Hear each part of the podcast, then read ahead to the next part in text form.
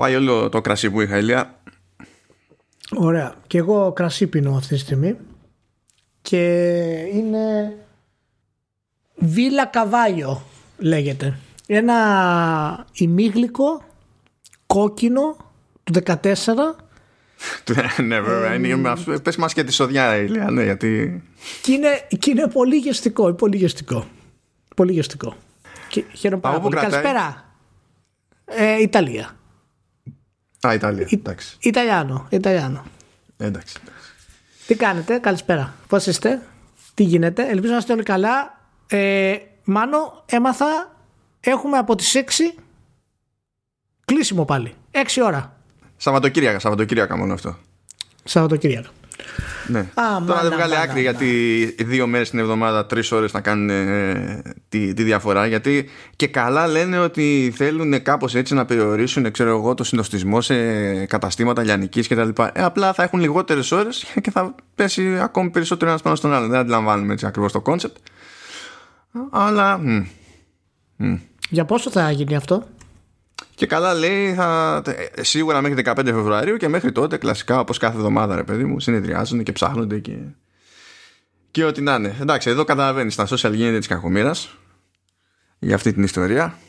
Όπως γίνεται της κακομοίρας έτσι κι αλλιώς και για την όλη η ιστορία εκεί με... για, γιατί τι φωνάζει ο κόσμος, τι, τι τον ακούς να λέει? Εντάξει, ότι είναι ηλίθιοι στην κυβέρνηση, αυτό το κλασικό. Το γιατί αυτό και γιατί όχι το άλλο.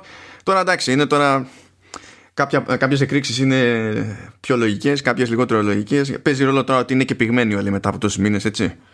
Γιατί παίζει απαλεψία μεγάλη.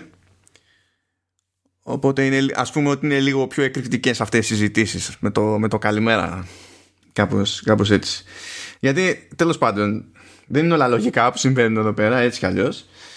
Αλλά η αλήθεια είναι ότι περιέργως, με αυτά τα δεδομένα και με αυτές τις αποτυχίες, λογική ή οτιδήποτε άλλο, η Ελλάδα εξακολουθεί και είναι τουλάχιστον στο ευρωπαϊκό στερέωμα από τις σχετικά από και χώρες στο άθλημα. Κανείς δεν καταλαβαίνει πώς το έγινε αυτό, αλλά μάλλον έγινε. Τότε τι φωνάζουνε? Γιατί δεν είπα. Κοίτα, σου λένε τώρα ή της εστίασης, πά, πάμε όλοι για φούντο. Δίκιο έχουν ότι πάνε όλοι για φούντο. Βέβαια, αυτό δεν αλλάζει α, το sorry, πρόβλημα sorry, που sorry. έχουμε. Είναι το πρόβλημα ναι, που ναι. έχουμε. Ναι, ναι, οκ, okay, okay, εντάξει. Το, για την εστίαση έλεγες το τέτοιο, κατάλαβα. Okay. Εντάξει, όχι, όχι μόνο ρε παιδί μου, ο καθένας από τη σκοπιά του. Εντάξει, το καταλαβαίνω αυτό, αλλά εντάξει, όταν βάζεις το, τον Α, το Β, το Γ κλάδο, τον οποιοδήποτε, και από την άλλη μπάντα το ζύγι πρέπει να γίνει, υποτίθεται, με τη, με, κόντρα στη δημόσια υγεία, είναι λίγο δύσκολη συζήτηση, όπως και να το κάνεις. Δηλαδή δεν, γίνεται, δεν γίνονται όλα. Αυτό θέλω να πω. Ποιος είναι ο, ο ειδικός για να πάρει αυτές τις αποφάσεις τώρα, ο χρήστης του Facebook, αυτός που κράζει στα social media, ποιος είναι ο ειδικός? Έτσι δεν πάει? Ναι, και εγώ αναρωτιέμαι ποιος είναι δηλαδή. Γιατί διάβασα και εγώ διάφορα ε, τέτοια παραλυρήματα ε, τα οποία κάποια λέγανε γιατί κάνει αυτό η κυβέρνηση, γιατί κάνει το άλλο κυβέρνηση, γιατί κάνει το άλλο κυβέρνηση. Οκ, okay, δεκτή κάθε κριτική και άποψη προφανώς. Ε, απλά μου άρεσε ότι σε τέτοια post συνήθως, όχι σε όλα βέβαια, σε τέτοια post έβρισκα και τις λύσεις από κάτω.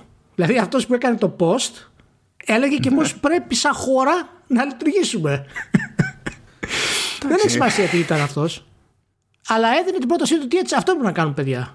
Λέει. Αυτό είναι σαν το λίγο το εντάξει, τους τελευταίους μήνες, εφόσον δεν είχαμε, λέει, αρκετές μεθ, έπρεπε να είχαμε προσθέσει τρεις χιλιάδες, τέσσερις χιλιάδες μεθ και τα λοιπά. Και λες, με τι λεφτά? Με τι λεφτά? Πιανού, ρε φίλε, δεν γίνεται, δεν γίνονται. Ναι, αλλά έπρεπε κανονικά βάσει πληθυσμού να έχουμε τόσες, ε, τόσες κλίνες μεθ. Ναι, ναι, μαζί σου. Ναι, ναι, αυτό δεν ναι, αλλάζει ναι, ότι ναι. δεν υπάρχει μία για να τις έχουμε. Δηλαδή, ξέρεις, είναι... Είναι, είναι, είναι το φοβερό που διαβάζει ο άλλος κάτι στο, στο ίντερνετ και αμέσως το παίρνει ότι είναι, ξέρεις, το τέλειο επιχείρημα και λέει σύμφωνα με αυτό έπρεπε να ισχύει αυτό. Χωρίς να εξετάζει καμία παράμετρο, ούτε context, ούτε τίποτα. Ρε, άρα, αφού δεν ισχύει αυτό, η κυβέρνηση είναι για το, για το ΜΠΕΟ. Που κατά πάσα πιθανότητα ο, ο, ο χειρισμός της δεν είναι ο καλύτερος. Ε, γιατί, ναι, εννοείται. Εντάξει. Γιατί πάμε πάνω κάτω. Υπάρχει ανοργανωσιά, οκ. Okay.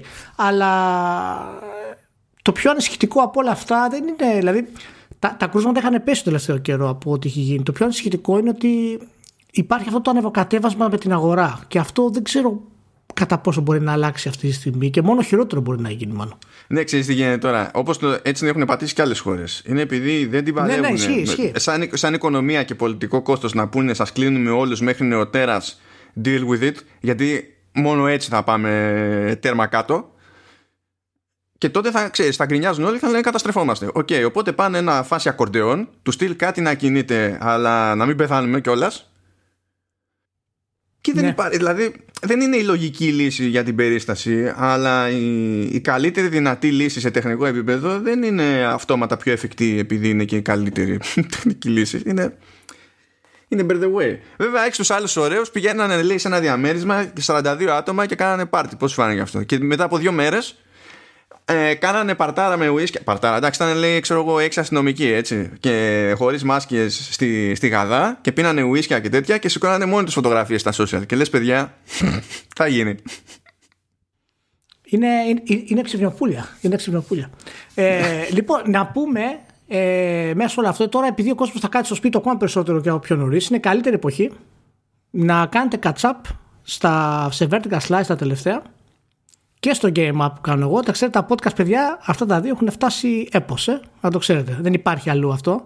Δηλαδή, ανάλυση δισογραφική, video game, τούμπανο, βάθους είναι το vertical slice και το game app είναι λίγο έτσι πιο μπλα μπλα μπλα. Οπότε καταλαβαίνετε ότι αυτά τα δύο τα podcast, άμα τα χάσετε τώρα που θα είστε μέσα από τις έξι, εγώ δεν, δεν ξέρω τι άλλο να πω, μάλλον. Δηλαδή, πλάκα, μετά παρατούμε. Μετά παρατούμε. Πλάκα, πλάκα, το vertical, παρότι δεν έβγαλε... Ε, κανονικά, ρε παιδί μου, το κλασικό αριθμό επεισοδίων τον Ιανουάριο, είχε ένα λιγότερο. Ε, έκανε για την πάρτι του νέο ρεκόρ σε ακροάσεις. Δεν κατάλαβα πώς συνέβη, αλλά δεν με χάλασε. Ας το πούμε έτσι. Είναι το συνδυαστικό. Απλά μην ξεχνάτε να κάνετε το τούμπαλιν από το game up στο vertical slice. Γιατί μόνο ο συνδυασμός των δύο μπορεί να σας δώσει την απόλυτη γνώση για το game.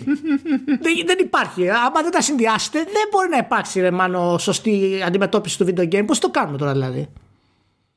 Πώς φαίνεται? Καλά το πάμε. Απλά αυτό δεν αλλάζει τέτοιο. Δεν μου κάνει κεφάλι όπως θα μου έκανε το κρασί που δεν. Ήπια όλο το κρασί πριν τραυματιστώ. Κατάλαβες, και τώρα δεν μπορώ να περπατήσω να πάω να πάρω. Τώρα αυτό τώρα που λες είναι πολύ κακό. Είναι πολύ κακό. Είναι, είναι τραγωδία. Λοιπόν, για πάμε, έχουμε κάποια πραγματάκια. Τώρα δεν ξέρω, ναι, αυτά που έχεις μαζέψει είναι πάλι αυτά τα νούμερα τα οποία δεν ξέρω αν έχει κάτι ιδιαίτερο. Κανόνισε να μην πεις τίποτα που θα με εκνευρίσει. Μόνο αυτό έχω να σου πω. Είμαι, είμαι ευαίσθητος δηλαδή... πολύ τώρα. Έχω... Είσαι ευαίσθητος πολύ. Ωραία. Λοιπόν, εντάξει. Ξεκινάμε λοιπόν. Τραβάμε το τσιρόντο κατευθείαν. Randy Pitchford. Μάλιστα. Randy Pitchford. Οκ. Άντε. Randy Pitchford. Λοιπόν. Έγινε κονέ με το Embracer Group. Ναι. Και την Gearbox, που τεχνικώς είναι, τέλος πάντων, έχει περάσει ως περίπου συγχώνευση και έχει ένα περίεργο εκεί πέρα. Ότι παίρνει, νομίζω, Gearbox τριακόσια εξήντα τρία εκατομμύρια με τη μία, αλλά το μενού έχει άλλο ένα δις εφόσον πιάσει στόχους. Αλλά επειδή όλο αυτό δεν έχει γίνει ακριβώς ως εξαγορά, έχουν κάνει ανταλλαγές σε, μετοχ... σε μετοχές και τέτοια, ας πούμε, γι' αυτό παρουσιάζεται περισσότερο ως συγχώνευση. Και θα συνεχίσει να κάνει το κομμάτι της η Gearbox. Θα έχει και το publishing army Gearbox κανονικά. Δεν είναι δηλαδή ότι θα πρέπει να εκδίδει ό,τι βγάλει υπό, ξέρω εγώ, το brand κάποιου άλλου στο όλο αυτό group. Είπε κάτι φοβερά εκεί πέρα ο Pitchford, ότι το κονέ με την Embracer είναι ε, σαν να καβαλάμε ρουκέτα. Ρουκέτα. Ε, ναι. Είπε και ένα άλλο ωραίο σε μια φοβερή συνέντευξη εκεί πέρα στο Games Industry. Λέει ότι μία από τις αρχές μας ως εταιρεία στην Gearbox είναι η κερδοφορία. Γέλασα. Γιατί πήγε και το εξήγησε μετά κιόλας. Γιατί λέει ε, μας ενδιαφέρει να έχουμε κέρδος για να μπορούμε να συνεχίζουμε να κάνουμε αυτά που κάνουμε. Τι λέει, φιλαράκι? δεν, δεν μου πέρανε από το μυαλό με τίποτα. Αυτό. Εντάξει, έγινε και αυτό. Καλά, το στριφογύριζε αρκε... αρκετό καιρό την, την πώληση, έτσι. Ακουγόταν. Καλά, όχι που δεν ήθελε αυτός να, να χεστούν στο τάλιρο τώρα, εντάξει. Στάνταρ, στάνταρ. Μα ήταν μέσα από το... ήταν στο σκοπό του μέσα. Το είχαμε ξανασυζητήσει κάποια στιγμή αυτό, όταν είχαμε μιλήσει για το πόσο γρήγορα ήταν να βγει το Borderlands τρία κτλ. Το τι η διαδικασία είχε κάνει δηλαδή. Και ήταν και αυτό ένας τρόπος για να μπορέσει να, να ανεβάσει δηλαδή το, το κασέ. Το έκανε το κασέ, βρέθηκε το Embracer Group, group και. Το πήρε. Το, το Τώρα... τέτοιο βέβαια δεν το πήρε μαζί το, το Borderlands. Και διατηρεί και το περιθώριο να κάνει κονέ με άλλον εκδότη άσχετο, εκτός Embracer. Ναι, ναι, αυτό είναι ακόμα. Ναι. Ξέρεις, είναι στον αέρα. Είναι από τις, από τις τελείως τρελές συμφωνίες αυτές. Αν και εγώ πιστεύω ότι εντάξει, είναι, θα, θα τα βρούνε και σε αυτό. Δεν έχει νόημα δηλαδή αλλιώς για αυτό το πράγμα. Κοίτα, υπάρχει περίπτωση, ξέρεις, έχει, η Gearbox θα θέλει να αναστήσει μερικά άι πι που έχει. Όπως το Brothers in Arms, ας πούμε. Ε... Το Duke Nukem. Ε, Duke Nukem Forever τέσσερα. Οπότε είμαστε και. Είναι το της Ubisoft το Brothers in Arms. Όχι, της Gearbox είναι. Η Ubisoft είχε κάνει το publish τότε, νομίζω. Ναι, ναι, ναι. Ε, ναι, οκ, okay, τέλος πάντων. Ε, θα δούμε. Πάντως τα, τα χρήματα ήταν πολύ καλά για να μην συμπεριληφθεί το, το Borderlands ως, ως publisher, έτσι. Πόσο πήγε το, τα, τα νούμερα, είπαμε συνολικά. Είναι τριακόσια εξήντα τρία η ανταλλαγή των μετοχών και ένα ναι. δις, το οποίο έχει να κάνει με επίτευξη στόχων. Δηλαδή επίτευξη κάποτε στόχων. Και αν δεν πάει κάτι στραβά. Ναι, ναι. Έτσι. Τώρα, η αλήθεια είναι ότι αν θα, θα έχω βάλει, νομίζω έχω βάλει και τη συνέντευξη του Pitchford. Από τα συμφραζόμενα, αυτό που βγαίνει τώρα σαν ρεζουμέ είναι ότι βγάζει νόημα όλο αυτό για, τη, για το Embracer Group, επειδή προφανώς θα έχει να βγάλει από κάποια άι πι που είναι στα χέρια της Gearbox ή ό,τι άλλο φτιάξει η Gearbox, ενώ η Gearbox έχοντας από πίσω το Embracer Group, λόγω κλίμακας, λόγω μεγέθους, είναι πολύ πιο εύκολο να βρει χρηματοδότηση, κοινώς να δανειστεί χρήματα φθηνά για να κάνει yeah. αυτό που, που θέλει να κάνει, αντί να τα περιμένει από τον Α, το Β, το Γ, publisher και, και τα λοιπά. Είναι για να βρίσκει φθηνότερο χρήμα. Εντάξει. Θα δούμε τι θα το κάνει αυτό. Εν τω μεταξύ, όλη η φάση αυτή με τις μετοχές για την ιστορία, δηλαδή, νομίζω επειδή η Gearbox υποτίθεται ότι ανήκει στο προσωπικό συνολικά, με άλλο μερίδιο ο καθένας, αλλά είχαν αυτό το καθεστώς το περίπου κοινο, κοινοκτημοσύνης, ας το πούμε έτσι. Οπότε αυτή η μπίζνα με τις μετοχές, και φαντάζομαι και με το εκρεμές ποσό, αν όλα πάνε καλά, ότι σημαίνει στην πράξη ότι πάνω κάτω θα μοιραστεί σε όλους εκεί μέσα, σε κάποιο βαθμό, ας πούμε. Ναι. Which is nice. Βέβαια το Embracer Group δεν έχει κάνει ακόμα κάτι ιδιαίτερο. Περιμένουμε να μας εκπλήξει, είναι η αλήθεια. Για να δούμε τι θα γίνει και, και από εκεί. Δεν ξέρω τι λες. Εγώ πέτυχα το, τον σι ι ο του Group να δηλώνει απίστευτα ευχαριστημένος από την εμπορική πορεία, μεταξύ άλλων του, του SpongeBob, το τελευταίο που βγήκε. Ναι. Δεν το έλεγε για πλάκα, γιατί όντως πήγε αυτό. Ναι, εντάξει, για τα ναι. δεδομένα του Embracer Group. αλλά, αλλά, αλλά λες, ξέρω εγώ, εγώ, περιμένουμε να δούμε κάτι άλλο, ξέρω εγώ, σαν φάση. Οκ. Okay. Αλλά κοίτα, μήπως περιμένει από την Gearbox. Ορίστε, πήγε, αγόρασε και την Aspyr Media. Αυτούς αγόρασε κανονικά. Ναι, ναι, τους πήρω full. Η Aspyr Media βέβαια είναι, ας το πούμε ότι είναι πορτάδικο. Δηλαδή οι τύποι είναι περισσότερο έμπειροι στο να κάνουν ports. Οπότε τους βλέπω να τρώνε πολύ κουπί γενικά. Και μέσα σε όλα έκανε και άλλη συγχώνευση με την Easy Brain, η οποία Easy Brain, εντάξει, είναι πιο του mobile, ρε παιδί μου.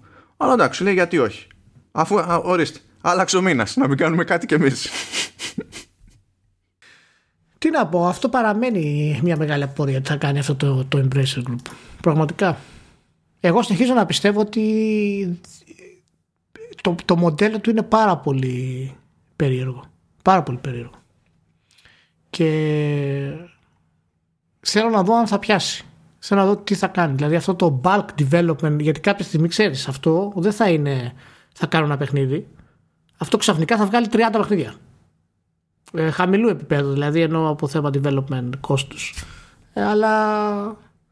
Δεν ξέρω, δεν ξέρω τι να σου πω, δεν ξέρω, δεν ξέρω πώς το βλέπεις εσύ, αλλά ε, ξέρεις, το hype που είχε στην αρχή έχει, με έχει αφήσει λίγο κρύο πλέον. Δηλαδή, οκ, okay, εξαγορά με εξαγορά, επί εξαγοράς, επί εξαγοράς, αλλά αποτέλεσμα δεν έχουμε δει ακόμα, ας πούμε, ακριβώς. Ναι, εγώ νομίζω πλέον, νομίζω ότι πάνε ξεκάθαρα για τις οικονομίες κλίμακας. Δηλαδή ότι πρέπει μέσα στο μυαλό τους το πιο σημαντικό όλων να είναι ότι ως group μπορούν να έχουν φθηνότερο χρήμα. Όταν, όταν δανείζονται. Παρόλο που σημαίνει ότι μπορούν να έχουν κερδοφορία σε μια παραγωγή χ, ό,τι και αν είναι αυτή, πιο εύκολα. Με, με χαμηλότερες πωλήσεις και τα λοιπά. Και μια λεπτομεριούλα έξτρα πριν την ξεχάσω.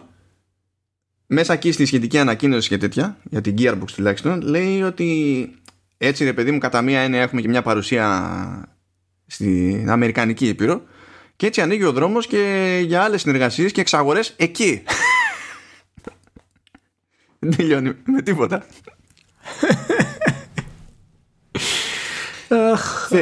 Θεή. Αυτό έχω να πω. Θεή, θεή. Και για να μην μου πει κανένας και σανότερα ότι ξεχάσαμε την Tencent, παρότι δεν έχω βάλει κάποιο link, θέλω να πω ότι ο τυπάς που ήταν νομίζω στο marketing της Activision Blizzard σηκώθηκε και έφυγε και πήγε στη Tencent και θα είναι πλέον επικεφαλής του global marketing. Απλά έτσι για να έχουμε να, να λέμε. Ωραία. Προσπερνάμε τα πάντα όλα από αυτές τις ιστορίες και φτάνουμε στο αγαπημένο σου θέμα, Ηλία. Φτάνουμε στο, στο Nintendo. Α, Nintendo. Το Nintendo καλό εταιρείο. Μπράβο, ναι, στο Nintendo. Καλό είναι. Προ, προσπαθεί, είναι τίμιο, τίμιο. Έλαβες μέρος ε, στον πανικό που ήταν να γίνεται στο Facebook ε, με όλο τον κόσμο που συγκρίνανε τα νούμερα και ποιος είναι καλύτερος από τη Sony και την Nintendo στα νούμερα και συγκρίνανε κέρδος με έσοδα. Το ε, ήσουν μέσα σε αυτό. Ναι, το πέτυχα. Ναι, ψυχικά, επειδή σχολίασα κάτι, αλλά δεν σχολίασα πάνω σε αυτή τη διαφωνία. Γιατί αυτά τα διαβάζω και τα περνάω. Δεν μπορώ να κάτσω πλέον. Ναι, όχι, δεν άντεχα ψυχικά να εξηγήσω τη φάση στο οικονομικό της πρόθεσης. Αλλά απλά έκανα μια σημείωση, ρε παιδί μου, ότι ξέρεις, δεν είμαστε καν στην εποχή που αυτό που κάνει πιο επιτυχημένη στα μάτια της αγοράς μια εταιρεία είναι η κερδοφορία. Είναι η ανάπτυξη που είναι άλλο επίπεδο παράνοιας. Αυτό. Δεν μπήκα στο αυτό είναι έτσι και το άλλο είναι αλλιώς, γιατί δεν υπήρχε ελπίδα. Να τους πειράξουμε λίγο. Να τους πειράξουμε λίγο. Να, τους πειράξουμε Ά, λίγο. Ναι, να, πούμε για, να πούμε για το ότι πρέπει να, να γνωρίσουμε στη Sony τη μεγάλη της νίκη. Μάλλον. Τελείωσε. Γιατί είναι υπό, υπό κορονοϊό και παρόλα αυτά καταφέρει και πουλάει. Τώρα πιάνει τέτο μου λες εσύ και τι θα γίνει. Δεν καταλαβαίνω τίποτα. Τώρα, εντάξει, και εσύ γίνεσαι, γίνεσαι κακός. Κοντεύει, ε, δηλαδή, ε, κοίτα, η αλήθεια είναι. Εριστικός, εριστικός. Ναι. Η αλήθεια είναι ότι είναι ντροπή να έχεις πουλήσει εβδομήντα εννιά κόμμα ογδόντα επτά εκατομμύρια Switch. Δηλαδή, έπρεπε τουλάχιστον να έχεις βάλει το ογδόντα. Έπρεπε να βγεις να πεις ψέματα ότι είναι ογδόντα. Δεν μετράει, δεν μετράει, γιατί είναι δύο μηχανήματα μαζί. Είναι φορικό και, και, και station, κονσόλα. Τραπέζια, ναι. δεν μετράει, δεν μετράει. Ναι, είναι σαν τις, πολ, σαν τις πωλήσεις των Windows, δεν μετράει, γιατί άλλα είναι τα laptop και άλλα είναι τα desktop. Ναι, ναι. Και εγώ, άμα είχα, άμα είχα δύο κονσόλες σε μία, θα δεις πως θα πουλάγα. Εντάξει, εντάξει, σας πειράζουμε, μην εκνευρίζεστε. Μην εκνευρίζεστε. Δεν μπαίνουμε στη διαδικασία να λέμε τώρα στα σοβαρά νούμερα, γιατί όλα τα νούμερα έχουν πάει πάνω σε όλες τις εταιρείες που θα πιάσουμε, γιατί ανακοινώθηκαν οικονομικά και όλα είναι πάνω. Δηλαδή είτε ποσοστά, είτε τζίρι, είτε όλα, όλα είναι πάνω. Αλλά το, το ζήτημα είναι οι λεπτομεριούλες. Π.χ. έτσι.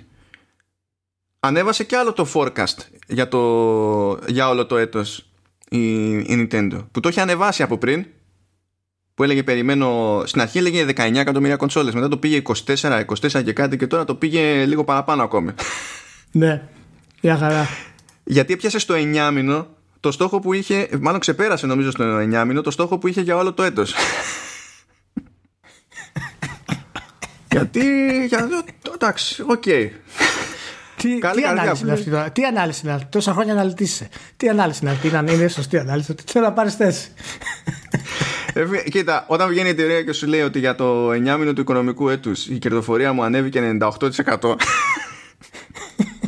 Απλά ενοχλείσαι, παιδί μου, επειδή δεν κάνεις τρογγυλοποίηση. Δεν υπάρχει κάτι πιο σοβαρό να πεις. Είναι αυτό να είχαμε να λέγαμε. Κοντεύει να ξεπεράσει το, το Mario Kart. Το τέτοιο αίρεση. Το, το, το Animal Crossing, μάλλον κοντεύει να ξεπεράσει το Mario Kart. Λίγο ακόμα και, και το βλέπω να έρχεται. Το Mario Kart το μεταξύ, μέσα σε αυτό το διάστημα, σε αυτό ναι. το εννιάμηνο πάλι, έχει πουλήσει οκτώ εκατομμύρια κάτι, λέει. Το Mario Kart του τότε. Δεν τελειώνει με τίποτα, ε. δεν τελειώνει. Αλλά ξεκάθαρα το αγαπημένο μου είναι η αναφορά στις πωλήσεις του Hyrule Warriors, που είναι έκδοση Nintendo, αλλά παραγωγή Koei Tecmo. Και θα σου πω γιατί αυτό είναι το αγαπημένο μου, Ηλία. Διότι χωρίς λέει να, τη, το... να, να ακούσω τώρα. Α, να, χωρίς το, τα shipments λέει προς Ιαπωνία. Οκ okay. Ναι. Ε, βγήκε κάπου μέσα στο Νοέμβριο νομίζω το, το παιχνίδι, είκοσι Νοεμβρίου κάτι τέτοιο. Έχει στείλει λέει δύο κόμμα ογδόντα τέσσερα εκατομμύρια. Υποτίθεται ότι στο σύνολο το shipment που έχει γίνει είναι τρία κόμμα πέντε εκατομμύρια. Αυτό τώρα μέσα σε ένα μήνα και κάτι, έτσι.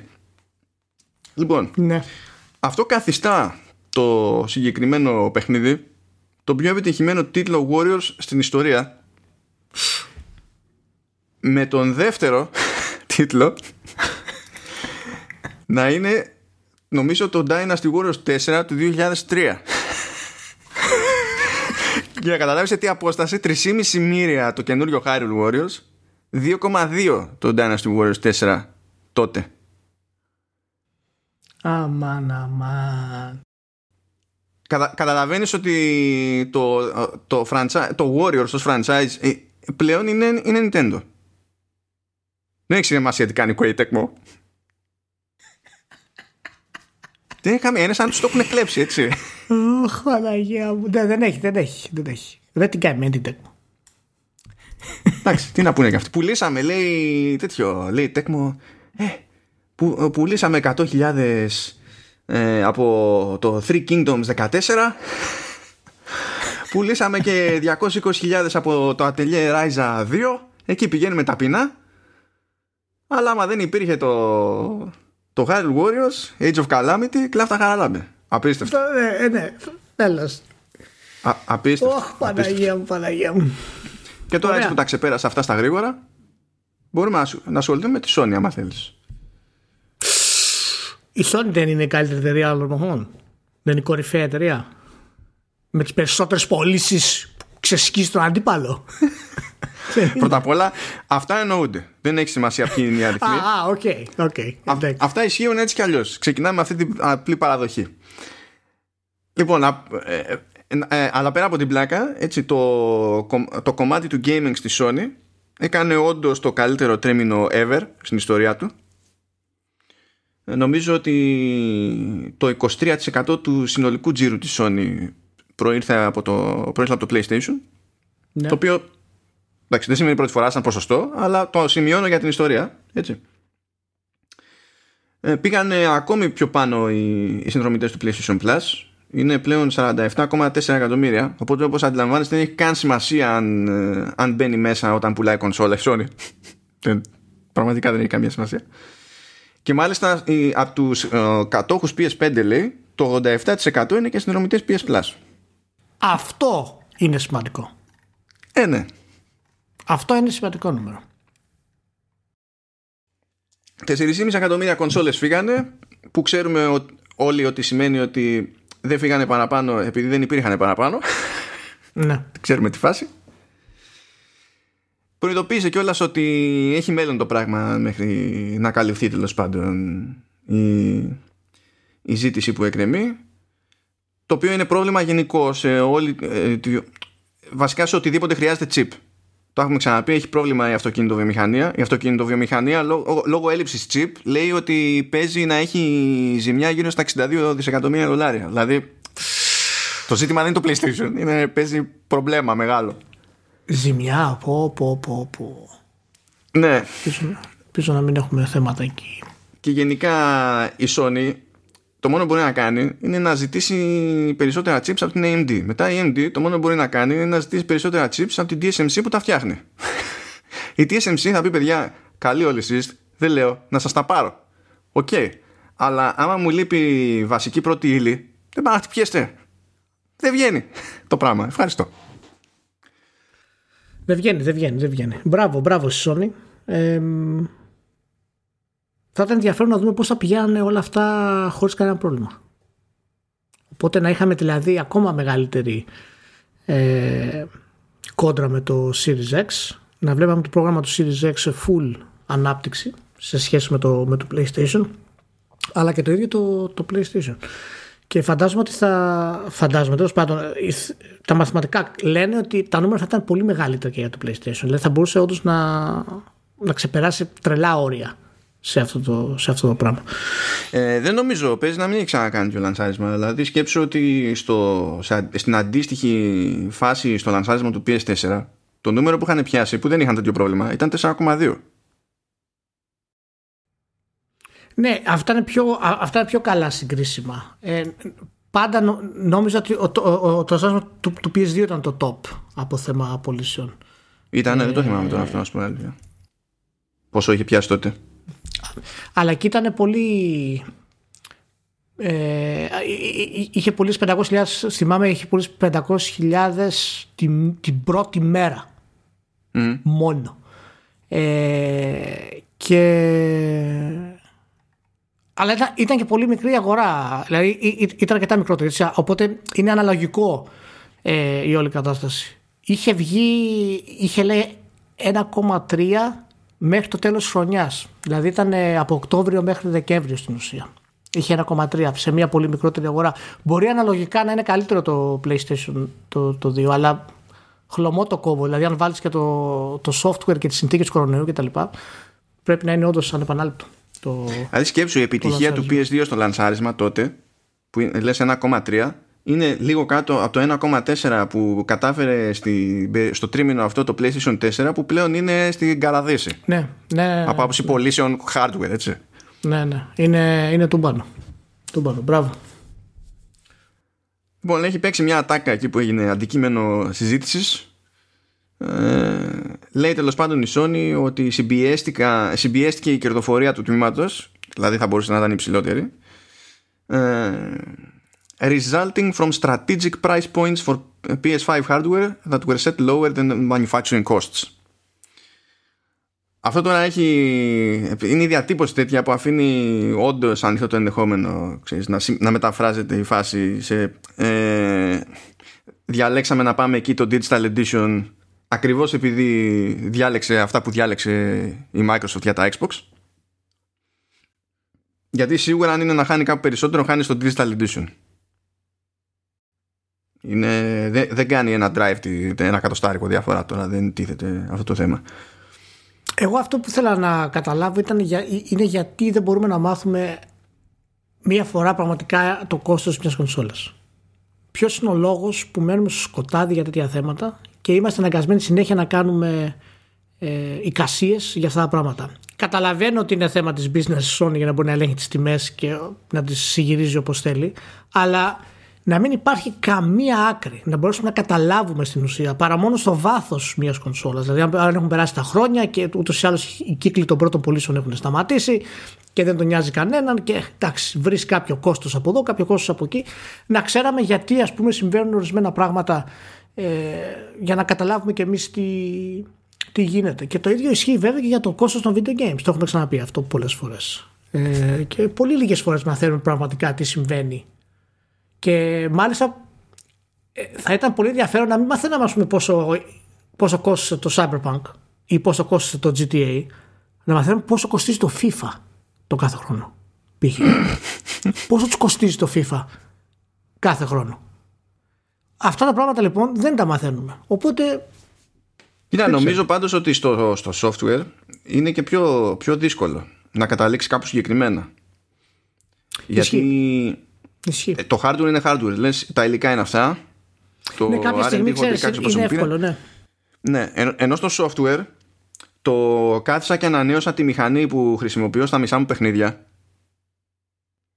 Ε, είναι κάτι που παίζει ρόλο στο πραγματικό κόστος ανάπτυξης, ακόμα και αν πηγαίνει στο, στα λογιστικά φύλλα, στο αρ εν ντι και όχι στη, στο, στο, στο κόστος του παιχνιδιού του. Είναι λίγο πιο by the way, αλλά mm. δεν βιάζονται κιόλας, και από τη στιγμή που δεν, δεν τους υποχρεώνει και κανένας, κατά κρασιά. Εν τω μεταξύ κάτι βγήκανε και ποσοστά εδώ πέρα για digital και physical κτλ. Και λέει η Sony ότι το εξήντα τρία τοις εκατό από τις πωλήσεις τίτλων, όχι ντι ελ σι, Season Pass και τέτοια, το εξήντα τρία τοις εκατό από τις πωλήσεις τίτλων ε, έγινε ψηφιακά, και ενδεικτικά το αντίστοιχο ποσοστό το δύο χιλιάδες δεκαοκτώ ήταν σαράντα τρία τοις εκατό και το δύο χιλιάδες δεκαεννιά ήταν πενήντα πέντε τοις εκατό. Α, μάλιστα. Αυτό, παιδιά, όταν λέμε ότι τη φάση είναι... Η κατάληξη είναι αναπόφευκτη, που να μην σας αρέσει, αυτό δεν αλλάζει ότι είναι αναπόφευκτη. Και όλοι αυτοί δεν περιμένανε να τους παγιδεύσει η Sony με PlayStation πέντε Digital Edition. Απλά λέω. Υπάρχει yeah. και αυτή η θεωρία. Ότι α, έτσι το κάνουν για να μας τα παίρνουν μετά. Ε. ναι, ναι. Δεν χρειάζεται ιδιαίτερη πειθό, φαίνεται από, το, από την κατάληξη. Αλλά ναι, τέλος πάντων. Οκ. Okay. Χαμούλης. Χαμούλης. Εν τω μεταξύ, το, σου είπα, είπαμε ότι το PlayStation τέσσερα πούλησε ένα κόμμα τέσσερα εκατομμύρια κονσόλες, ενώ στο αντίστοιχο διάστημα πέρυσι είχε πουλήσει έξι εκατομμύρια. Έλα ρε εσύ. Ναι, ναι, ναι. Δηλαδή κρατούσε ξεκάθαρα, ρε παιδί μου, ήταν σημαντικό το ποσοστό των παικτών που απλά κρατούσε αναπνοή, ξέρεις, κρατούσε ανάσα μέχρι να βγει το πι ες. Ναι. Εντάξει, και προφανώς είναι και όλοι οι άλλοι που γνωρίζοντας ότι βγαίνει το πι ες, ακόμα και αν δεν βιάζονται να το πάρουν νωρίτερα, θα σου πει τώρα τόσο καιρό την έχω βγάλει χωρίς πι ες φορ, γιατί τώρα πάω να το, χρε... να το χρεωθώ. Άστο το ρημάδι, ξέρω εγώ. Εντάξει, άστο, άστο. Λοιπόν, του πάνω λοιπόν η Sony έκανε τα καλύτερα της νούμερα ever. Γενικά έτσι ενός λεπτού σιγή για όλες αυτές τις εταιρείες, διότι αν υποθέσουμε ότι τέτοια εποχή του χρόνου έχουν τελειώσει τα χειρότερα από καραντίνες και τα λοιπά, δεν είναι αυτονόητο ότι θα έχουν βελτίωση μεγεθών, γιατί δεν θα είναι ο άλλος το ίδιο μέσα και θα αρχίσουν όλοι να λένε τις θεωρίες τους. Καταστρέφονται και πτώσεις σε σχέση με πέρυσι και γιατί δεν έχουμε ανάπτυξη και λοιπές αηδίες. Καλά, αυτά είναι αναμενόμενα. Θα τα ακούσεις σίγουρα, το ξέρεις. Έτσι, δεν υπάρχει. Ναι, ναι, είναι. Ό,τι και να γίνει. Ε, ναι, είναι στανταράκι. Είναι, είναι, στανταράκι. Είναι σαν τα εκατόν έντεκα δισεκατομμύρια της Apple που φαντάζεται κάποιος τώρα αναλυτής ότι του χρόνου θα πάει στο ίδιο τρίμηνο θα κάνει πάνω από εκατόν έντεκα. Το, μετά θα κλείνει η εταιρεία. Τα, τα ξέρουμε τα, τα story. Μπορούμε να μιλάμε για, για, για, για αυτά τα νούμερα, θέλεις. Εντάξει, έκοψα το ένα κόμμα τέσσερα. Έκανα στρογγυλοποίηση. Για να προχωρήσουμε, γιατί δεν θέλω να βάλω καλό κρασί. Εντάξει, είπαμε. Εντάξει, δεν ξέρω αν σε διευκολύνει, αλλά τώρα σειρά έχει η ι έι, αγαπητέ Ηλία. Όχι, oh, oh, εντάξει. Λοιπόν, είμαι, είμαι, είμαι υπέρ της ι έι τώρα αυτή τη στιγμή, αυτόν τον καιρό. Γιατί, τι συνέβη, ποιος σε πείραξε. Είμαι υπέρ της ι έι αυτόν τον καιρό. Δεν μ' αρέσει αυτό που έκανε η Lucasfilm. Υποστηρίζω ι έι. Τελείωσε. Δώστε τα πίσω στην ι έι. Όλα αποκλειστικά. Όλα τούμπανα στη, στην ι έι, όλα τα νούμερα πάνω. Υπολογίζουν, λέει, ότι μέχρι το τέλος του, για, το, για όλο το, όλη τη χρήση όταν θα κλείσει στα τέλη Μαρτίου, ότι τα digital sales από live services και, και τα λοιπά, ε, εκτός, εκτός από full game sales, θα αντιστοιχούν στο εβδομήντα δύο τοις εκατό του τζίρου. Το καταλαβαίνεις αυτό. Σου λέει χωρίς να σου πουλήσουμε παιχνίδια άλλα. Το εβδομήντα δύο τοις εκατό από όσα βγάζουμε είναι από τα εξτραδάκια. Πώς σου φάνηκε αυτό, Ηλία? Από τα γύρω γύρω. Εμένα μου ακούγεται σαν πολύ καλή πίστα. Μου ακούγεται πάρα πολύ καλή πίστα της Electronic Arts. Είναι η πραγματικότητα που ζούμε, έτσι.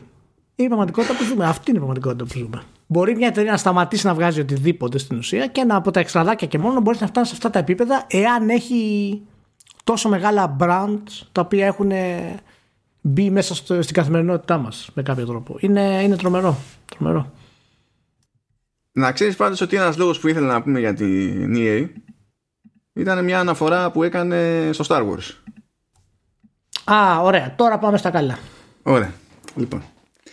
Βγαίνει λοιπόν ο Wilson και, θε, και λέει ότι παιδιά, κοιτάξτε να δείτε, εμείς τα περίπου δέκα χρόνια που είχαμε το κονέ πουλήσαμε, λέει, πενήντα δύο εκατομμύρια τίτλους με στάμπα Star Wars.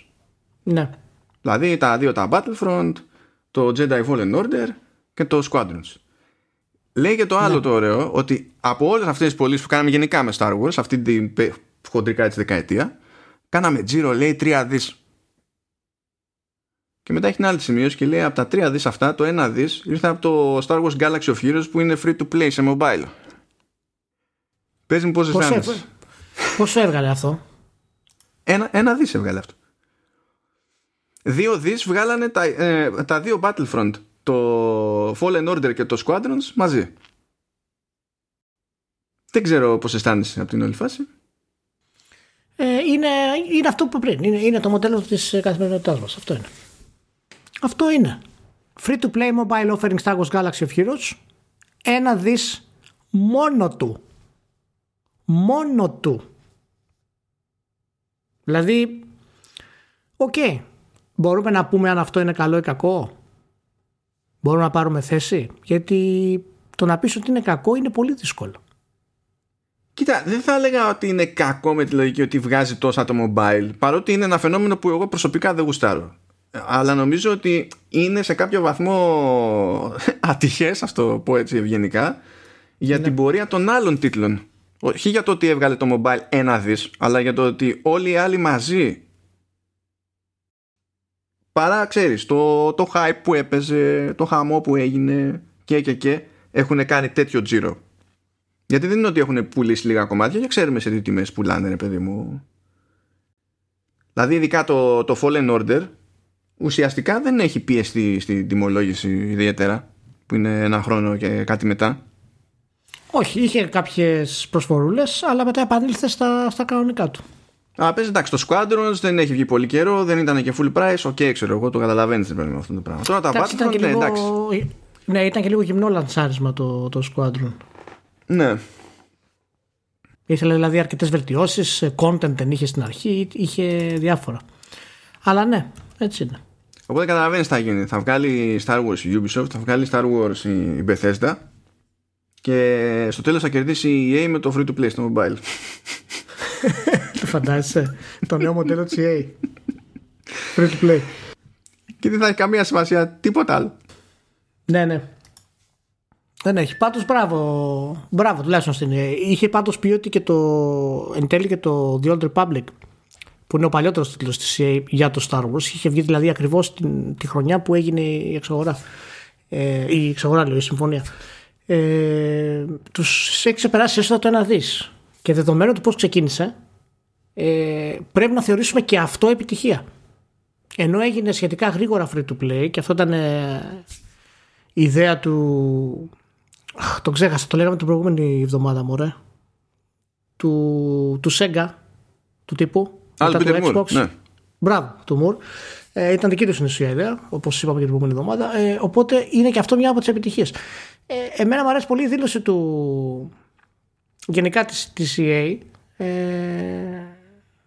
που λέει ότι δεν θα αλλάξει, λέει, τη δική μας αφοσίωση στο, στο άι πι. Και δεν νομίζω ότι ο, ο Wilson δηλαδή το είπε αυτό. Και δεν νομίζω ότι υπάρχει ε, αιτία για, που θα μας κάνει να πιστέψουμε ότι η Disney και η Lucasfilm θα πάρουν τα Battlefield από την ι έι, θα πάρουν το Jedi Fallen Order από την ι έι. Και καλά, για το Star Wars Galaxy of Heroes που είναι free to play ένα δις, δεν θα το πάρουν. Αλλά πραγματικά δεν νομίζω ότι έχει νόημα να τα πάρουν, γιατί από, θέματα, από θέμα αριθμών έχουν πάει καλά τα franchises αυτά. Και ειδικότερα βέβαια το Jedi Fallen Order. Οπότε δεν βλέπω τον λόγο να το πάρει, γιατί τώρα το Jedi Fallen Order, εάν βγει sequel, μάλλον θα πάει πολύ καλά, ε. Και θα, yeah, είναι θα και πολύ πολύ βελτι... και θα είναι και βελτιωμένο πάρα πολύ σε σχέση με το πρώτο, που ήταν ήδη αρκετά ικανοποιητικό για τέτοια προσπάθεια. Και δεν, δεν, δεν βλέπω. Εάν πραγματικά οι executives της ι έι αποφασίζανε και λέγανε ότι κοίτα, εμείς έχουμε ένα χρυσορυχείο εδώ με τα Battlefield, ας δώσουμε μια προσοχή στα Star Wars Battlefield, και σε δύο χρόνια ρε μάλλον θα τους έφερνε τέτοιο return που θα ήταν αδιανόητο. Από το να κάθουν να ασχολούνται με όλα αυτά τα προβλήματα και τα loot box και τα λοιπά, να κάνουν μια ωραία στρατηγική και να μπορούν να χρησιμοποιήσουν τα Battlefield να είναι super. Ναι, αλλά θέλανε να κάνουν τη, την εξυπνάδα. Γιατί σου λέει όλα πρέπει να είναι live services, δώσε πόνο, πάντα τον γκάζι. Ε, άμα τους είχε κόψει τότε. Ναι, ναι, όχι, θα ήταν πολύ καλύτερα. Δεν ξέρω τώρα πώς.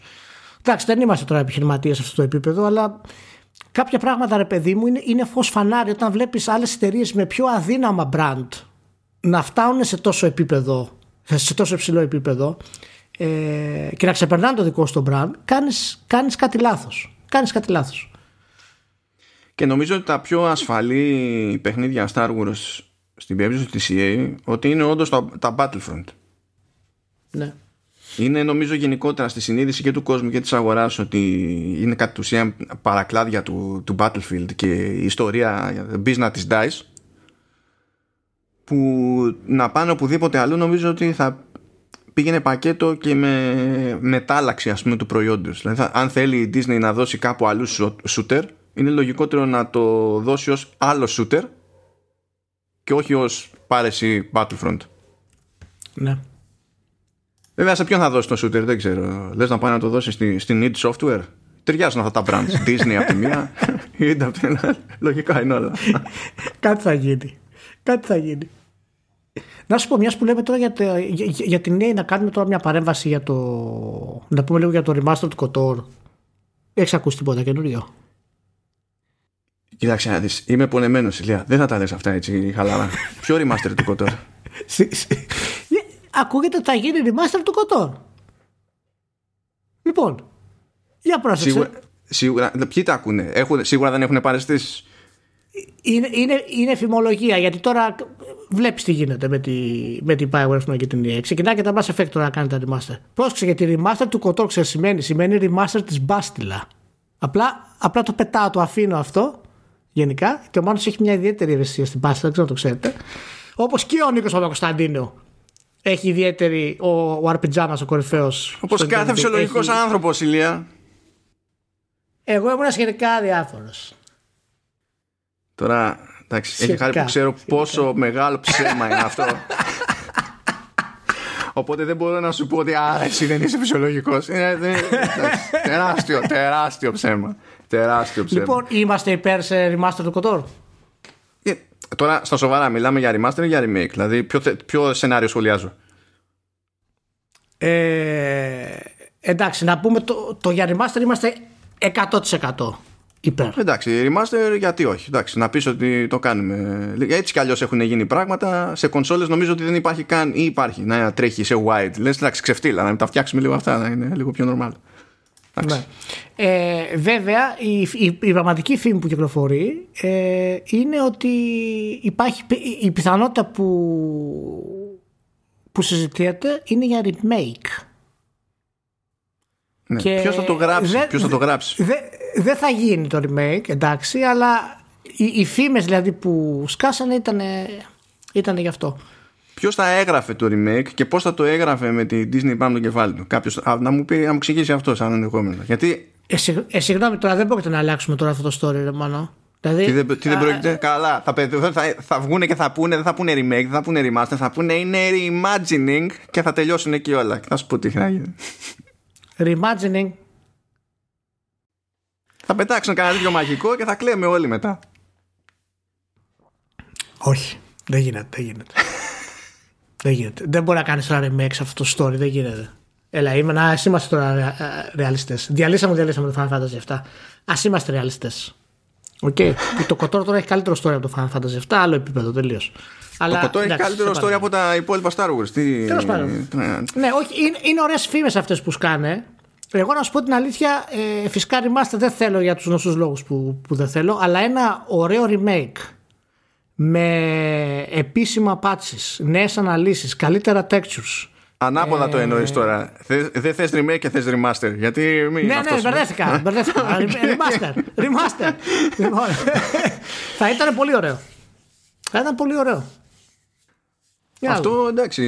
Βέβαια δεν ξέρω ότι αν, έχουμε, αν έχει τύχει καμιά στραβή στην, στην Bioware, γιατί δεν ξέρω αν τα έμαθες για, τα, για το remaster της τριλογίας του, του Mass Effect. Λέει ότι ένα ντι ελ σι λείπει, λέει, από τη νέα έκδοση. Διότι. Τι? Η... Ποιο? Θα του θάψω, ε. Δεν, δεν το θυμάμαι τώρα ακριβώς. Δεν θυμάμαι πιο απ' όλα είναι. Λείπει, αλλά το ζήτημα δεν είναι ότι λείπει. Το ζήτημα είναι γιατί λείπει. Ε, γιατί γιατί λείπει. Το, το πρωτότυπο code είναι, έγινε corrupt. Και δεν, δεν έχουν, δεν μπορούν. Όχι. Ε, όχι. Ε, όχι. Ε, όχι. Μάλιστα, μάλιστα. Πάντως τώρα, μιας που είμαστε στην κουβέντα, να αντικλείσουμε όλο αυτό. Ε, από ό,τι δείξανε για το, για το remaster του, του, του Mass Effect. Ε, Ήταν αρκετά ικανοποιητικό για μένα και αλλάξαν αρκετά πράγματα από το πρώτο Mass Effect σε θέματα χειρισμού, balancing και όλα αυτά, και έχουν όντως ε, δημιουργήσει μια αίσθηση έτσι πιο μοντέρνα, ε, βελτιωμένα γραφικά, έχουν καλύτερα φυσικά εφέ, εξήντα φρέιμς φορ κέι βέβαια δεν το συζητάμε, ε, και πάρα πολύ ωραίο ε, σε αυτό έχουν ένα ενιαίο launch. Αυτό είναι που μου αρέσει εμένα. Τι εννοείς ενιαίο launch? Ε, ενιαίο, δηλαδή ξεκινάς και έχεις Mass Effect και παίζεις όλα τα Mass Effect συνέχεια. Α, δεν έχει σαν μια ιστορία από, δηλαδή, από το παιχνίδι. Ναι. Και μάλιστα έχουν πει ότι έχουν διαρθώσει και διάφορα cutscenes ε, σε διάφορες στιγμές, ώστε να μπορέσουν να είναι η, η πορεία του παιχνιδιού να, έχει, να είναι ακόμα πιο ομαλή, χωρίς να χρειάζεται να βγεις. Οπότε έχουν κάνει κάποια δουλίτσα αρκετή. Κάποιοι είπαν ότι θα θέλανε να γίνει η μετάβαση του, ε, του remake, του remaster στην Unreal Engine τέσσερα. Ε, εντάξει τώρα, αυτό τότε, είναι χοντρή δουλειά, παιδιά. Τώρα, τι... Ναι, θα, αυτό θα ήταν πολύ δουλειά, ρε παιδί μου, και δεν ήταν έτοιμοι να κάνουν τέτοιο πράγμα και δεν νομίζω και η EA θέλει να κάνει τέτοιο πράγμα. Όχι, μα θέλει να κάνει λίγο τζέτζελο τώρα μέχρι να, να ναι, δείξει στα σοβαρά ναι. το επόμενο. Δεν είναι τώρα. Ναι, ναι, είναι καθαρά μια ευκαιρία να επαναφέρει τη, την όλη κατάσταση. Και να την επαναφέρει, ναι, γιατί το Mass Effect είναι κάτι που, που χρειαζόμαστε. Και μετά το Andromeda, ας πούμε, είναι κάτι. Χρειαζόμαστε διπλά.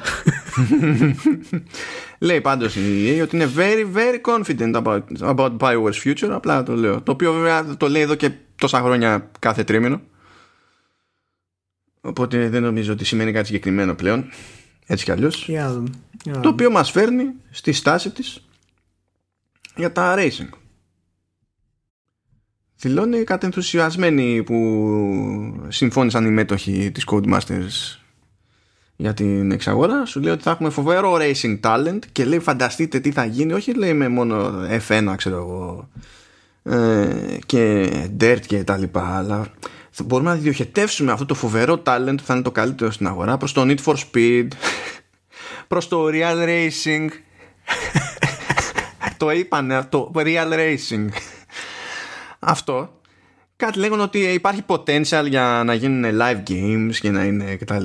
Είναι... Πού είναι το real racing, πού είναι ο business να το χρειάζεσαι, πού είναι το real, ποιο είναι το real racing, τι κάνουν στο real racing. Ο business πρέπει να ορίεται με, με τα quotes αυτά. Όταν του το, το πέταξε σε κάποια φάση, του έστειλα ένα μήνυμα, έβρισκε μετά περισσότερα quotes, μου τα έστειλε μέσα στη νύχτα. Διαβάσε το, διαβάσε το. Άμα δεν είσαι τέσσερα, διαβάσε το. Είχε... Άσε με να βγω δέκα λεπτά να βρίσω και τέτοια. Του λέω, μην του κάνεις τέτοια, γιατί αυτός είναι, τα παίρνει. Θα, θα, θα πάθει κανένα τέτοιο. Θα τους κανένα σύγκριο. Να πάθει ένα νέος άνθρωπος, σιγά του. Τι είναι σαν και εμάς. Σωστό, σωστό. Εντάξει. Δεκτό. Αλλά, δεκτό. Ναι, ναι. Τώρα θα δούμε. Ωραία. Τι, τι θα γίνει. Πάει και η EA, θα το κουράσουμε έτσι περισσότερο. Χαρούμενη και η EA, χαρούμενη και η Codemasters. Για ωραία. Σπάσιμο έβαλα τη, έβαλα τη Square Enix. Α, οκ. Okay. Διότι... Μπράβο Square Enix. Κατάφερε να πήξει με το Avengers, να μην πιάσει στόχους κτλ.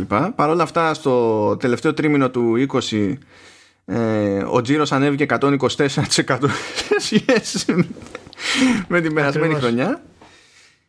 Και υπολογίζει πολύ καλά, προβλέπει πολύ καλά αποτελέσματα για, το, για τη συνολική χρήση όταν θα κλείσει. Και πού τα αποδίδει κυρίως αυτά τα θετικά αποτελέσματα για όλη τη χρήση, Ηλία? Στο Final Fantasy επτά. Γι' αυτό το λόγο έβαλα αυτό το link στο πρόγραμμα.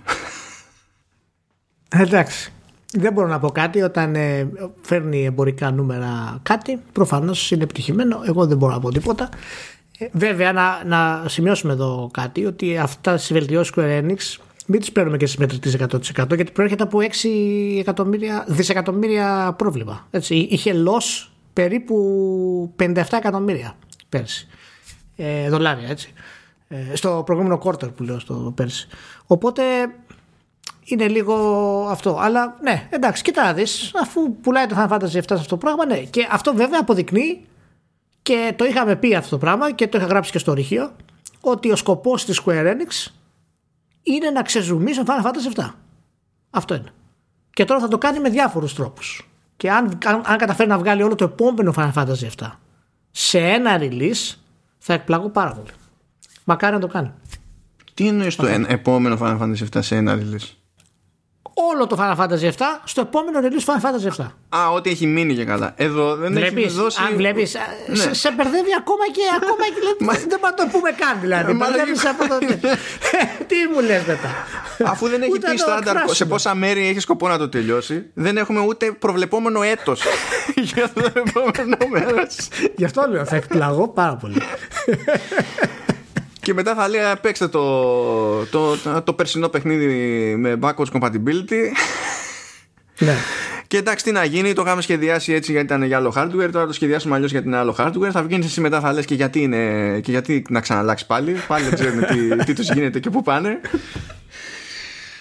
Oh, αυτό, αυτό. Να πούμε πάντως ότι είναι η πρώτη φορά που οι, οι πωλήσεις του για το online κομμάτι της είναι τελείως σταθερές. Δεν έχουν άνοδο.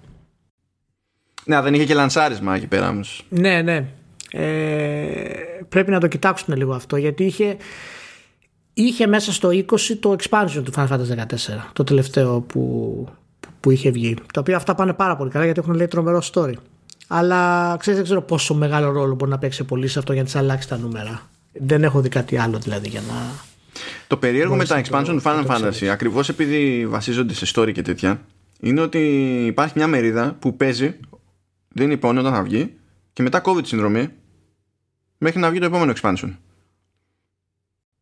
Συμβαίνει, συμβαίνει και αυτό. Ισχύει, ισχύει, ισχύει. Σε αυτά τα μημό που τρέχουν πάρα πολύ ισχύει αυτό. Δηλαδή και στο Go, ας πούμε, πάρα πολλούς κόσμους αυτό κάνει. Δηλαδή αυτό που το έχει μείνει να παίξει είναι το expansion στην ουσία. Με το που σκάει το expansion έχει boost τα νούμερα του Go, άτι ωραία, και μετά πέφτουν πάλι.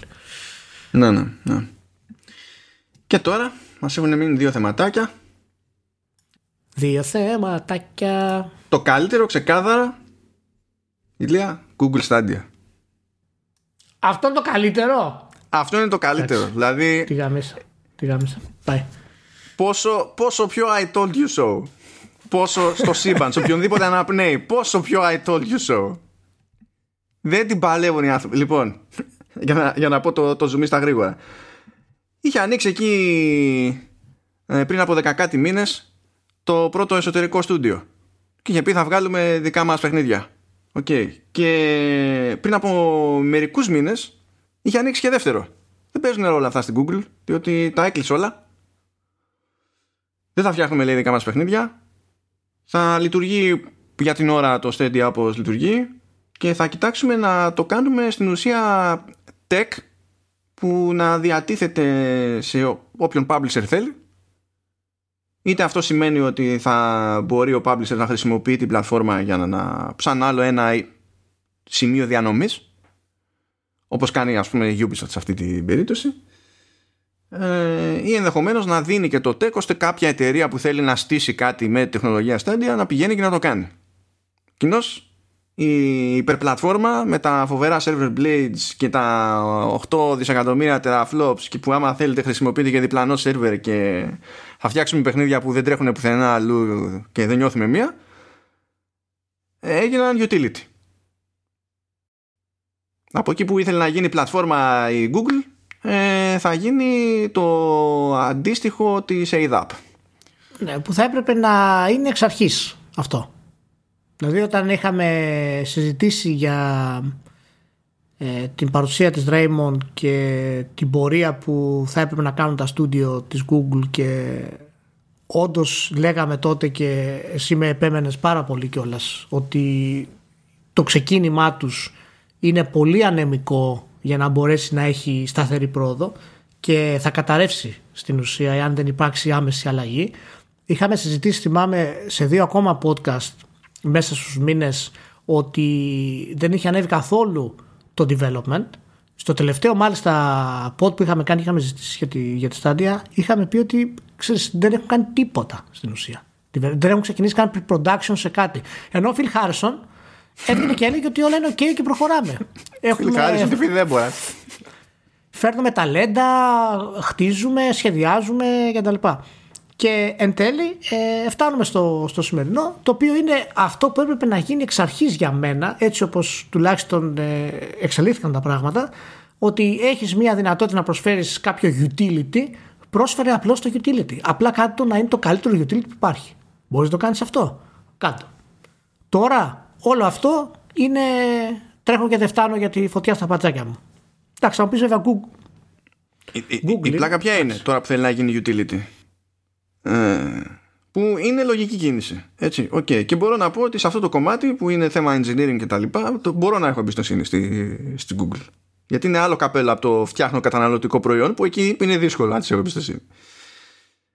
ε, Η Ubisoft έχει συμφωνία πρόσφατη κιόλας, φρέσκια, από το καλοκαίρι που μας πέρασε, με την Parsec, ακριβώς για αυτή τη δουλειά.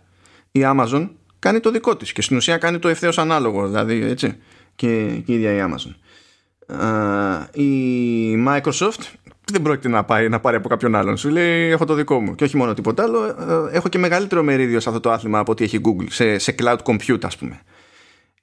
Και η ίδια η Microsoft έχει κάνει και συμφωνία με τη Sony.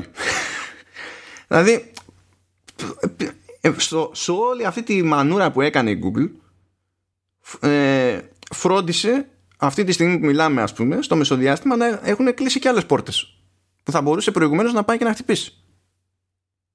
Δεν ξέρω. Και κρίμα και για τους developers γενικά.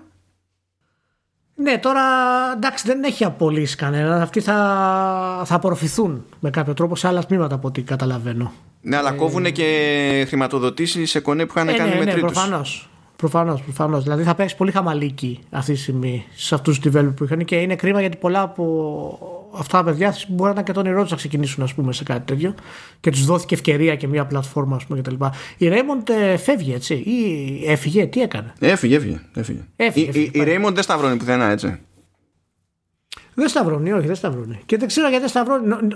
Είναι, δεν, δεν ξέρω, δεν ξέρω. Δεν ξέρω. Πάντως δεν έχει κάνει καλές επιχειρηματικές αποφάσεις. Προφανώς, άμα ρέει το χρήμα, δεν την νοιάζει και πάρα πολύ στην όλη. Μα να σου πω κάτι, πηγαίνει από τεράστια εταιρεία σε τεράστια εταιρεία. Προφανώς το paycheck δεν είναι πρόβλημα. Έτσι, δεν, είναι, δεν, είναι okay. είναι, δεν είναι πρόβλημα. Όχι, όχι. Απλά δεν νομίζω ότι είναι η θέση της τόσο διοικητική. Νομίζω ότι η Raymond πρέπει να επιστρέψει ε, σε μια θέση παραγωγού έτσι, πολύ συγκεκριμένη για ένα franchise, για μια σειρά και να αφοσιωθεί εκεί.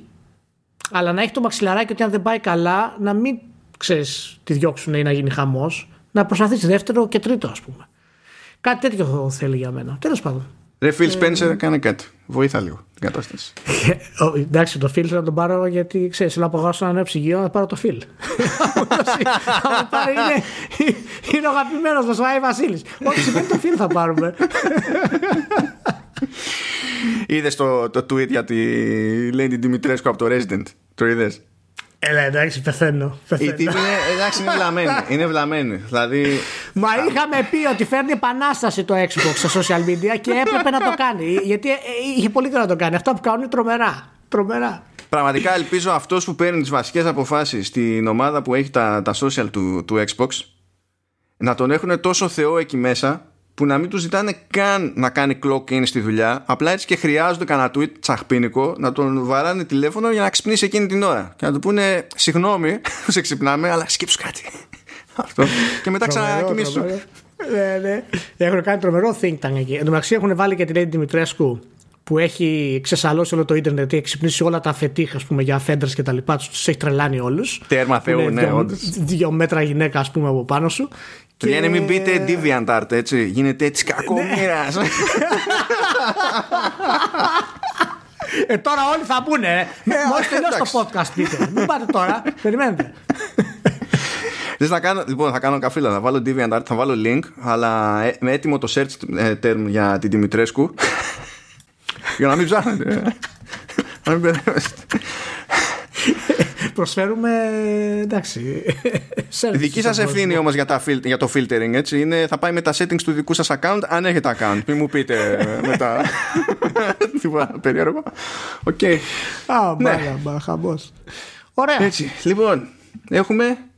Τώρα πάμε στο τελευταίο. Ρε Siri. Είπα έτσι, έχουμε. I didn't find that on Apple Music. Σόπα! Τι θα γίνει πάλι με τη Siri? Θα μας αφήσει να κάνουμε το podcast? Μ' αρέσει που έχει συγκεκριμένο keyword και ενεργοποιείται με οτιδήποτε άλλο, ξέρω εγώ. Ναι, οκ, okay. Άσε ah. μας. Δηλαδή εδώ κλαίμε για τη Raymond. Μην κλαίω τώρα για σένα.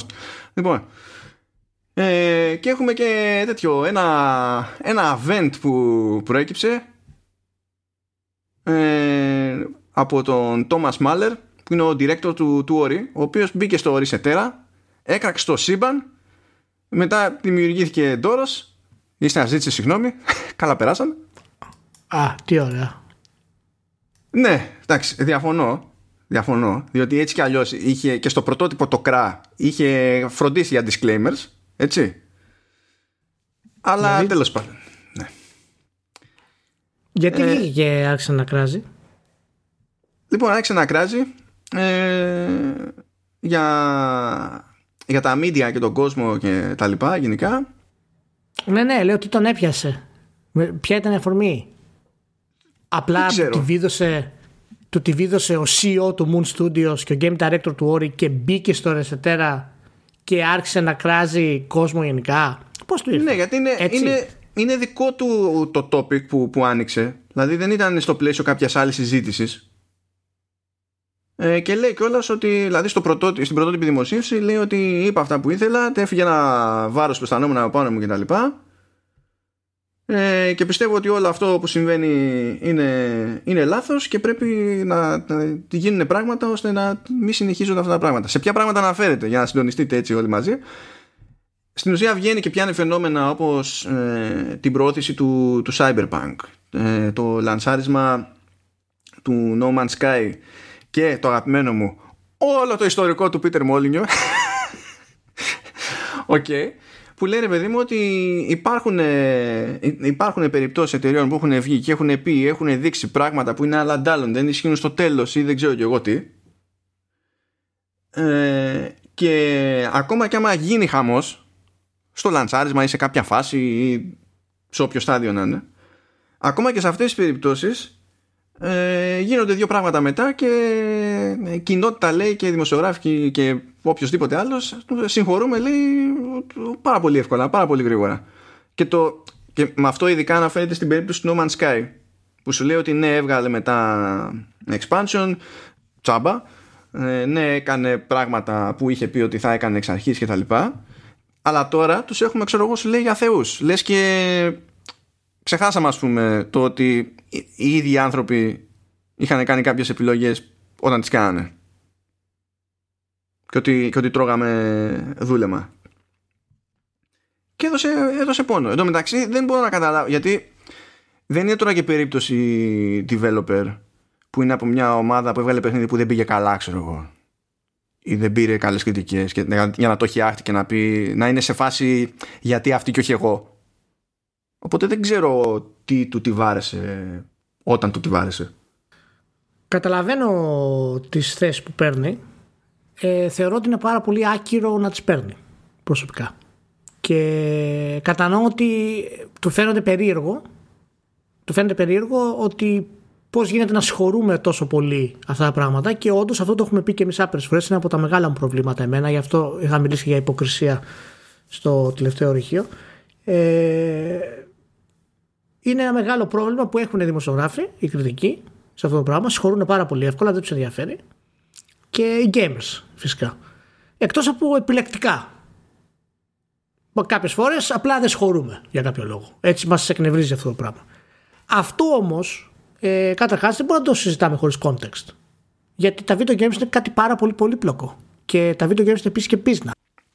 Και ειδικά τέτοιες παραγωγές, έτσι. Δηλαδή, περισσότερο παραγωγές τύπου Cyberpunk, ακόμη και No Man's Sky, δεδομένου του εύρους της παραγωγής και του μεγέθους της ομάδας, και λιγότερο η περίπτωση του Μόλινιο. Γιατί ο Μόλινιο είχε, πώς να σου πω, αυτό ήταν, ήταν ελάττωμα που είχε γενικότερα το άτομο, έτσι. Δεν την πάλευε. Δεν... Ναι, απλά να σου πω κάτι. Είναι, είναι περίεργο για μένα να βγαίνεις να λες κάτι τέτοιο, γιατί πολύ απλά ε, δεν, ε, δεν έχεις κάποια αιτία να βγεις να το κάνεις αυτό το πράγμα. Γιατί.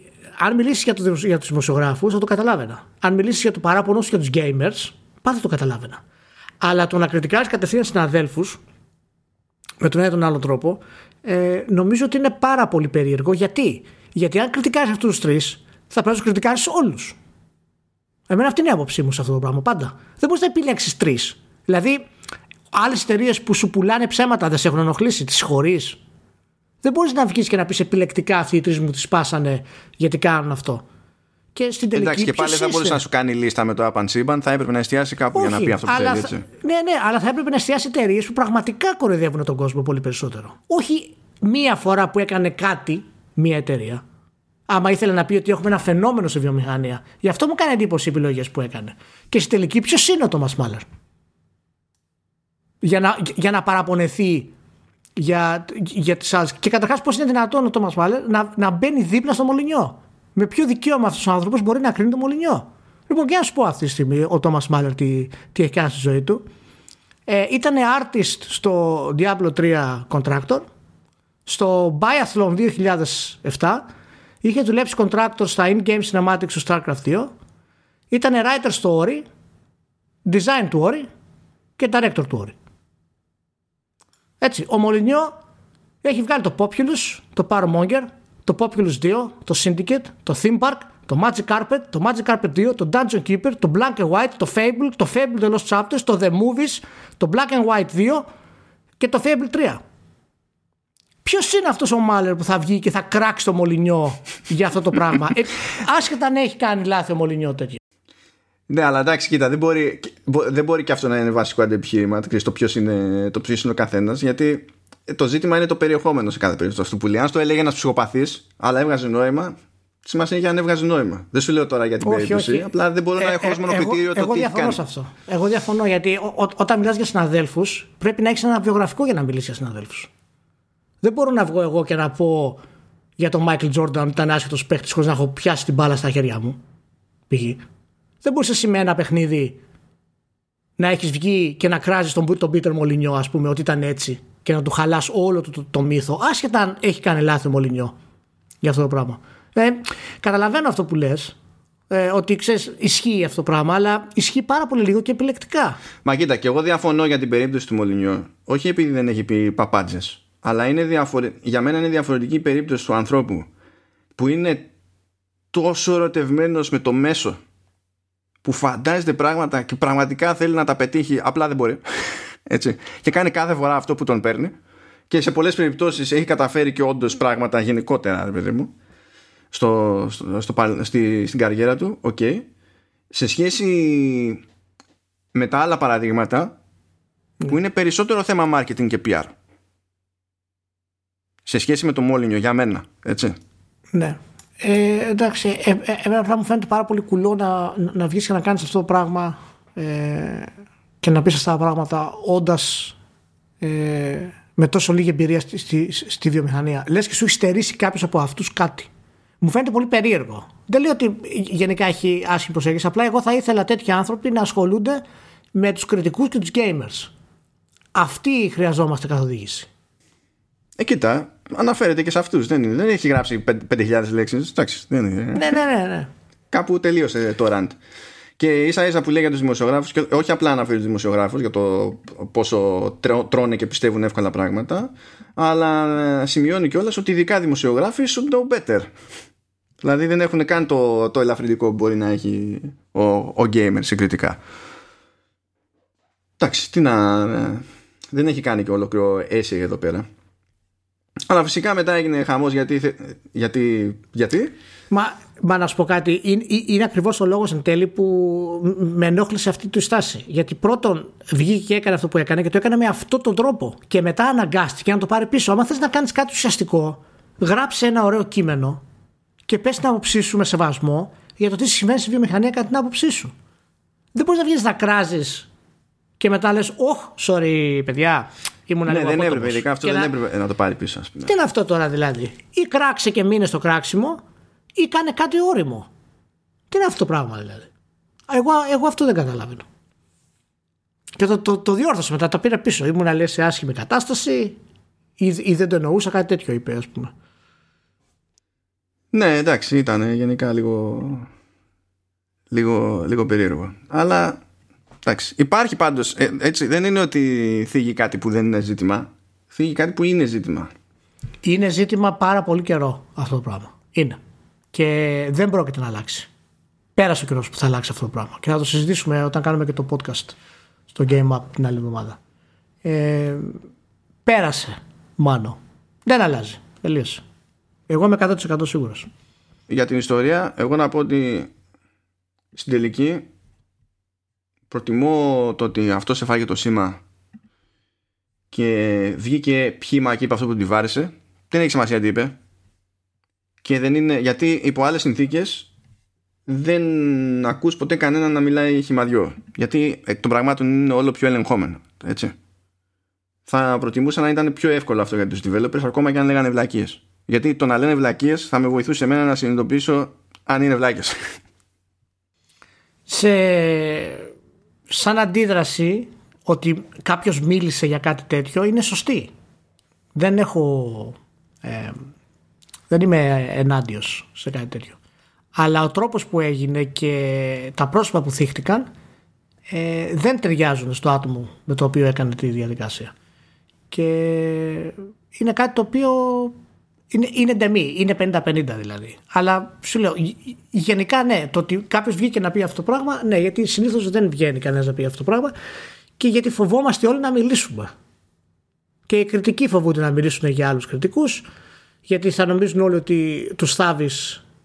Δεν μπορούμε να κάνουμε συζήτηση δηλαδή στην πραγματικότητα. Να πεις, ξέρω εγώ, αυτά τα review που διαβάζω από αυτό το site θέλουν βελτίωση. Άμα το πεις αυτό, ε, θα νομίζουν όλοι ότι είσαι ενάντιος και θες να τους καταστρέψεις, ας πούμε. Ναι, γιατί ως νοσόν δεν γίνεται να χρειάζεται κάτι βελτίωση, Ηλία. Ναι, δεν γίνεται. Ούτε να συζητήσεις όρμα και να πεις, παιδιά, μήπως το κάνετε αυτό καλύτερα, μήπως το κάνετε αυτό καλύτερα.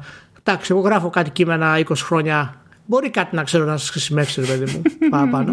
Όχι, θα είσαι εγκάθετος, απαράδεκτος. Θα επιτεθείς ε, στο κοινό που γράφει, ας πούμε. Δεν μπορείς να πεις κάτι. Ε, αυτό ισχύει και για τους, και για τους developers.